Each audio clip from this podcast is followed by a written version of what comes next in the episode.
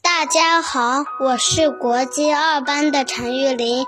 今天我给大家带来的故事是《三只小猪》。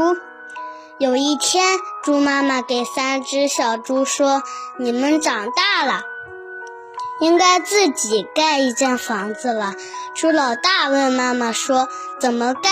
可以用稻草盖，也可以用木头盖，也可以用砖头盖。你们去盖吧。猪老大用稻草盖了一间房子，猪老二用木头盖了一间房子，猪老三用砖头盖了一间房子。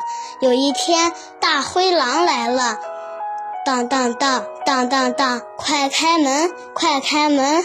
猪老大就是不开门，大灰狼使劲一吹，房子就倒了，吓得猪老大赶紧跑到猪老二家里去。当当当当当当，快开门，快开门！猪老大、猪老二就是不开门，大灰狼使劲一吹，房子不动，大灰狼又使劲一撞，房子就倒了，吓得猪老大、猪老二赶紧跑到猪老三家里去。当当当当当当，快开门，快开门！猪老大、猪老二、猪老三就是不开门。大灰狼使劲一吹，房子不动；大灰狼使劲一撞，房子也不动。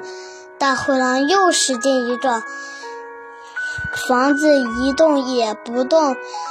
最后，大灰狼想了一个坏主意，从烟囱里跳下去。